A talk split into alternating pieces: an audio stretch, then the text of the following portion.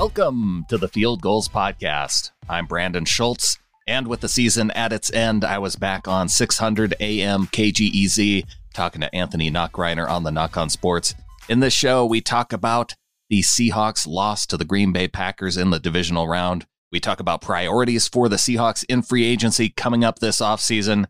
And we look ahead at the potential Super Bowl matchups, talk about the Super Bowl matchup we want versus the Super Bowl matchup we might actually end up getting. So stay tuned, check it out, and subscribe to the show, sbnation.com slash NFL podcasts. Coming up tomorrow in your podcast feed, we'll have three in, three out with myself and Clinton Bonner. And if you're subscribed, you'll get that right to your feed as soon as it's released. So here it is, my conversation with Anthony Nachreiner of the Knock on Sports. Welcome back to the on Sports, and joining me via the Whitefish Credit Union hotline, it is my good friend Brandan Schulze from the Seahawkers and Field Gulls podcast as we recap the Seahawks' loss to the Packers, as well as get his thoughts on the AFC and NFC title game matchups. Brandan, it is great to chat with you, my friend. I was hoping it'd be under better, better circumstances, but at, at the very least, Russell Wilson almost saved the day. He almost did. He had an opportunity. He had the ball with about four minutes left in the game, thanks to just a huge play by the Griffin brothers. That you know, really, it was uh, a memorable moment of, of maybe even the entire season. Shaquem Griffin getting his first sack. Russell Wilson gets the ball back, and you know, a key drop just changes the momentum it felt like that was going for the Seahawks in that second half. You know, they they had been rolling, they'd gotten the touchdowns, even in spite of the the Packers getting a touchdown in the third quarter. So it, it felt to me in that moment that Russell Wilson was going to be able to drive the length of the field and get it done and like he has like he's done almost the entire season. Here's the thing, Brandan. You know, we kind of talked about it last week. The offensive line. We saw Duane Brown come back. Uh, I think there was still a little bit of rust for him, obviously, with being out for the last couple of weeks. Uh, but ultimately, where do you play the blame on here? Do you you place it on the offensive line and the inability to move the football on the ground outside of Russell Wilson uh, doing some things scrambling wise, or on the defense for just that uh, tough start in the first half? Well, you know, I if you're apportioning blame, I think it uh, it probably goes more toward the defense because the fact of them giving up three touchdowns in the first half, and you know when you give up that many points and you're not able to hold them to at least one third down, make them kick a field goal in any of those scenarios. You know they were down on the goal line and had third third and one situations twice and one time it looked like they actually stopped him, but the officials called the touchdown. They go back to the replay. You can't really see the football, but uh, you know if they're going by the helmet, then yes, I, he got in. If they're going by the football, probably not. Uh, we I seem to remember another part in the game where they had trouble deciding where the football was. Uh, maybe that Jimmy Graham, Graham catch right at the end. But uh, you know, eh, I don't know if any of those necessarily make the difference. It's uh, it's just that the defense didn't quite play well enough, and really, you know, you pointed at the offensive line and that rust with Dwayne Duane Brown, and you look at the fact that they were down to Phil Haynes, which is their third string left guard after Jamarco Jones went out early in the game. So Russell was getting a lot of pressure and not able to really move the ball down the field in that first half. So I think you have to give some of the blame to the offensive line. You have to give some of the credit to the Packers defensive line and Za'Darius Smith, who's an outstanding pass rusher. So it uh, overall, there's there's definitely a lot of blame to go around, which is why to me it feels like you, you can't be too upset about the loss because it's you know an overall team loss, really. Very true, very true. And this is what I want to get your thoughts on too, Brandan, because again, you go back to that drive where Russell Wilson had it third and five. Unfortunately, uh, Russell Wilson gets sacked, never sees, I believe it was Preston Smith coming, and uh, so it creates fourth down and long. Uh, obviously, we see Carroll punt the ball away. Still had the two minute warning over a little bit, two minutes uh, uh, before the end of the game. Uh, do you think Carroll should have gone forward, or was the punt the right call? You think?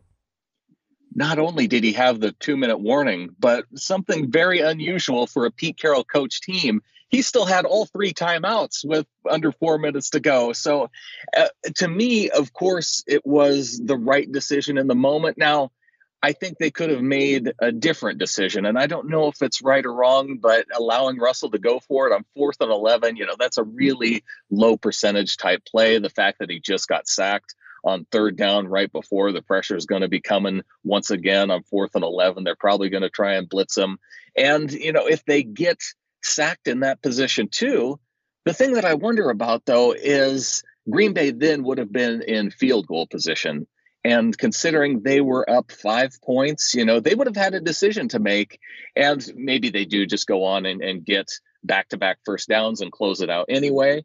But, you know, if you're able to force them into a situation to where maybe they have to try a field goal, we saw a missed field goal earlier on by the Seahawks kicker. So I think it would have made things interesting, but maybe interesting in a different way. I do expect the Seahawks defense with three timeouts and the two minute warning to get one stop in that situation. I have counted on it in the past, and I know the defense isn't quite as good now as they were back then. But in those situations, I, I do kind of give the advantage to the defense, and Aaron Rodgers was just better than the Seahawks defense on, on third down twice in a row. Brandan, obviously, you mentioned that play earlier. Jimmy Graham uh, makes the catch. The spot of the ball was obviously the controversial part of it. Uh, give me your thoughts on the play and uh, in what you thought about it since then.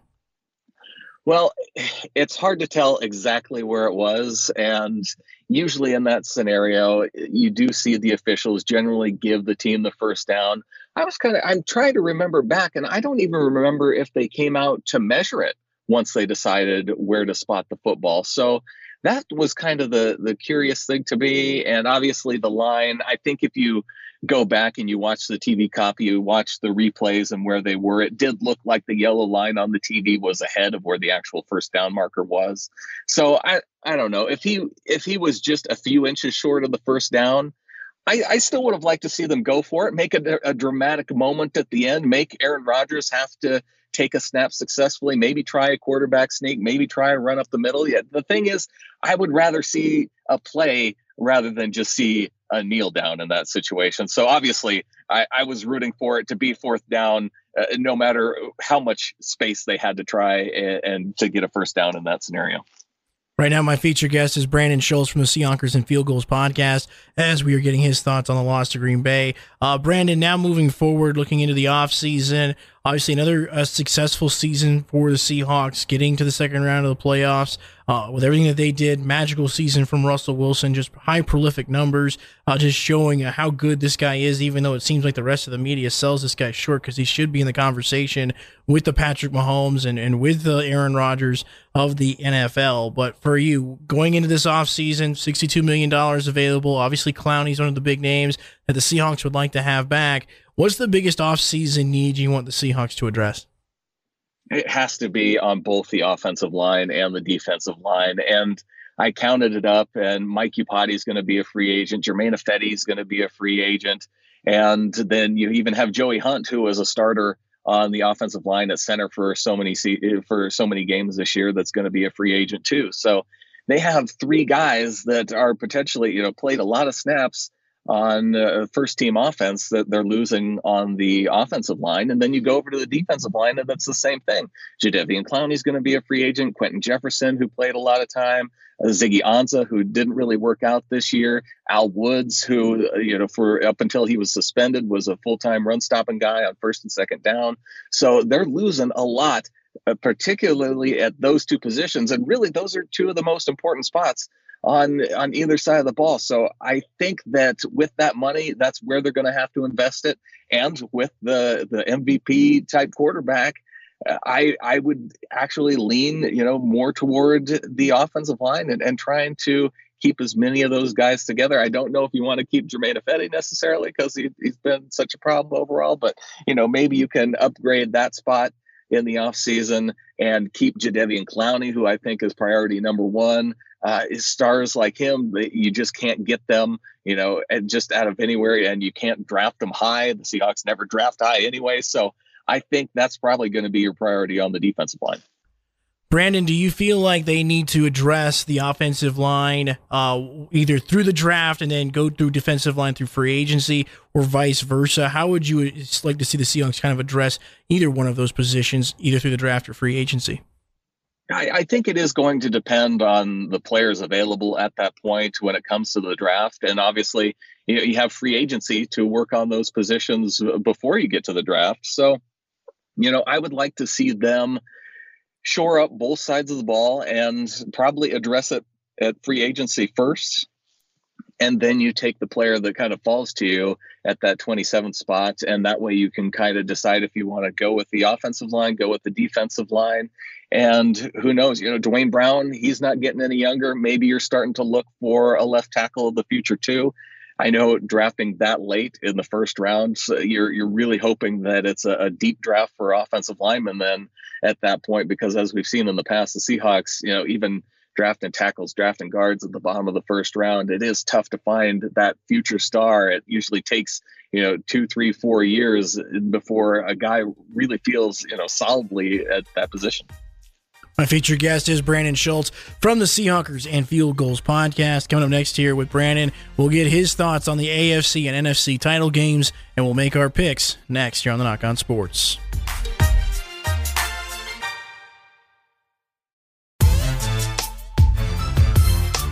We've only got three games left of the NFL season as we're down to the AFC and NFC title games, and then only the Super Bowl remains. I do not count the Pro Bowl. And right now, joining us here on the Whitefish Credit Union Hotline is Brandan Schulze from the Seahawkers and Field Gulls podcast. Uh, Brandan, let's just start with the AFC title game. Kind of want to get your takeaways on that game as uh, we see uh, Derrick Henry and what he's been able to do, and just seems like the Hulk Buster, if you will. Uh, doesn't seem like anybody can bring this guy down. And the Titans, with their uh, ability to run the football, don't have to throw the ball a whole lot. Versus the Chiefs, who can't run the ball but love to throw the ball a lot.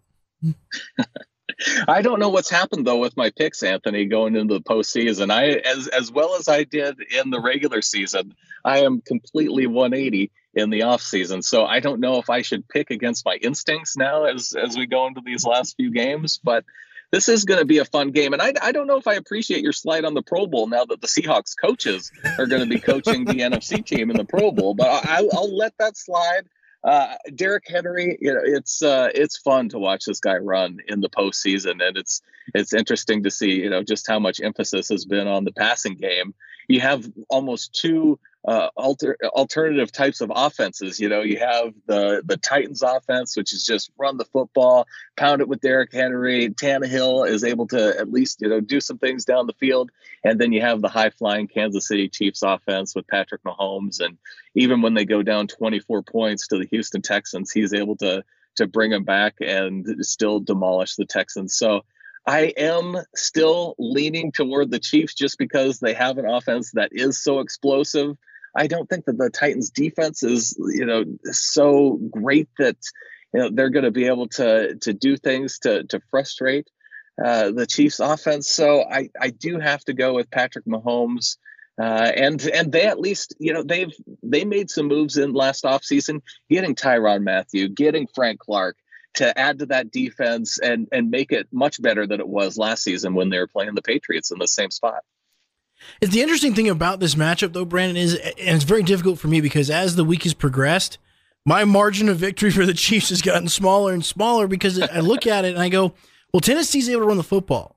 Right now, Kansas yeah. City's defense is ranked during the regular season at least, they're ranked 26th in rush defense. Uh, Houston did not have a running game to speak of last week, so uh, Houston really didn't challenge the Chiefs in that way. And this is what concerns me for the Chiefs going into this because I think the Chiefs or at least a, a, a sexier pick for the Super Bowl uh, in a couple of weeks. But if Derrick Henry is on the field and Tennessee is able to run it down the Kansas City Chiefs' throat, uh, that, that that Chiefs defense is going to be wore out, and we've seen how fast Patrick Mahomes scores. I don't know if if, if it's going to be in the favor of the Chiefs if uh, that defense doesn't hold against Derrick Henry it's going to be one of the more fun games to watch, and it is hard to pick because of those reasons. And uh, you know, Derrick Henry in the playoffs. I, I'm not going to count out the Titans. I, I counted out the Texans last week because I thought they, they didn't have any chance, and they get up 24 to nothing. So if the Chiefs make those same kind of mistakes early on in the game and and give the Titans extra chances, and they're able to run the ball and put up points early, I think the Titans would be are they're in much better position to hold on to a lead than the Texans are. So yeah, spot spot the Titans that many points, then the Chiefs aren't going to be able to win. Then flipping it over to the other side of the NFC title game, Green Bay versus San Francisco here. Uh, first, let me get your thoughts on this, Brandan, because I have never been one to uh, kind of align with this thinking that if you're a, a, team, or if you're a fan of a team that's in the same division and a team from that division is in the NFC title game, you root for that team to get to the Super Bowl. I don't subscribe to that. Do you subscribe to that? Oh, I, I will never root for a team within the division for the Super Bowl. Never, ever, ever. Glad to hear that. Glad to hear that. But with that, be, with that, uh, San Francisco hosting the Green Bay Packers. Let's just start with this. Do you think it'll be a blowout one way or the other again, like we saw in the first matchup?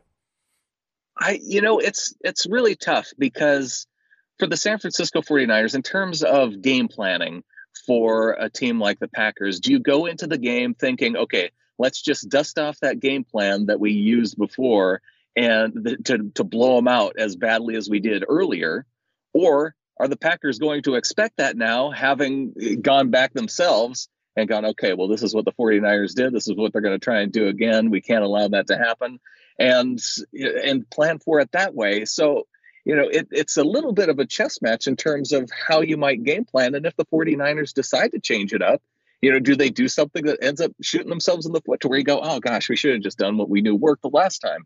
So I, I think they're in an interesting position. I don't think it's going to be a blowout because I think with the the pass rush that the 49ers have, I, think with the pass rush that the Packers have too, that uh, they're going to be able to get some pressure on Jimmy Garoppolo and hopefully make this a closer game. Now, you know, when you're talking about the the, the thinking in terms of the NFL, uh, I I mean, part of me goes to the conspiratorial type thinking of you know NFL's 100th season. What was the first Super Bowl? It was Chiefs Packers both teams are in the uh, championships. Uh, maybe maybe the NFL wants something happen to happen here.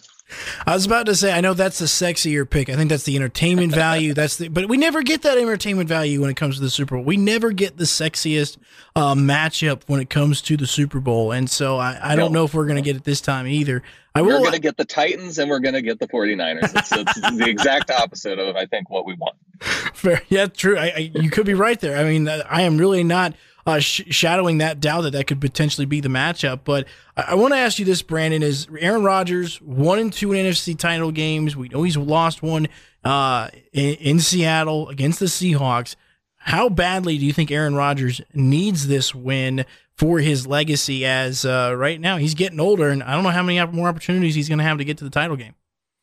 I think he, he really does need this because now he has the running game. Now he has the defense. Those were two things that he didn't have uh, going into the Super, especially in that 2014 season against the Seahawks. So now that he has those things, I think there is that little bit of extra pressure on him to try and get this done, try and get his second Super Bowl title, even just to get to his second Super Bowl. So uh, I I do think that that pressure's on him, and we saw in the last game that you know as much as he may have had a little bit of pressure on him, there was you know he, in pressure type situations on third down to make big throws I mean, he hits Davante Adams on a you know 20 to 30 yard pass on third down. Then he hits Jimmy Graham over the middle to, to get it just to the sticks. So I think he could be in that type of position where, yeah, in the regular season, maybe it didn't quite matter so much. But now when when it's crunch time for a chance to go to the Super Bowl, I, I think we could see peak Aaron Rodgers potentially.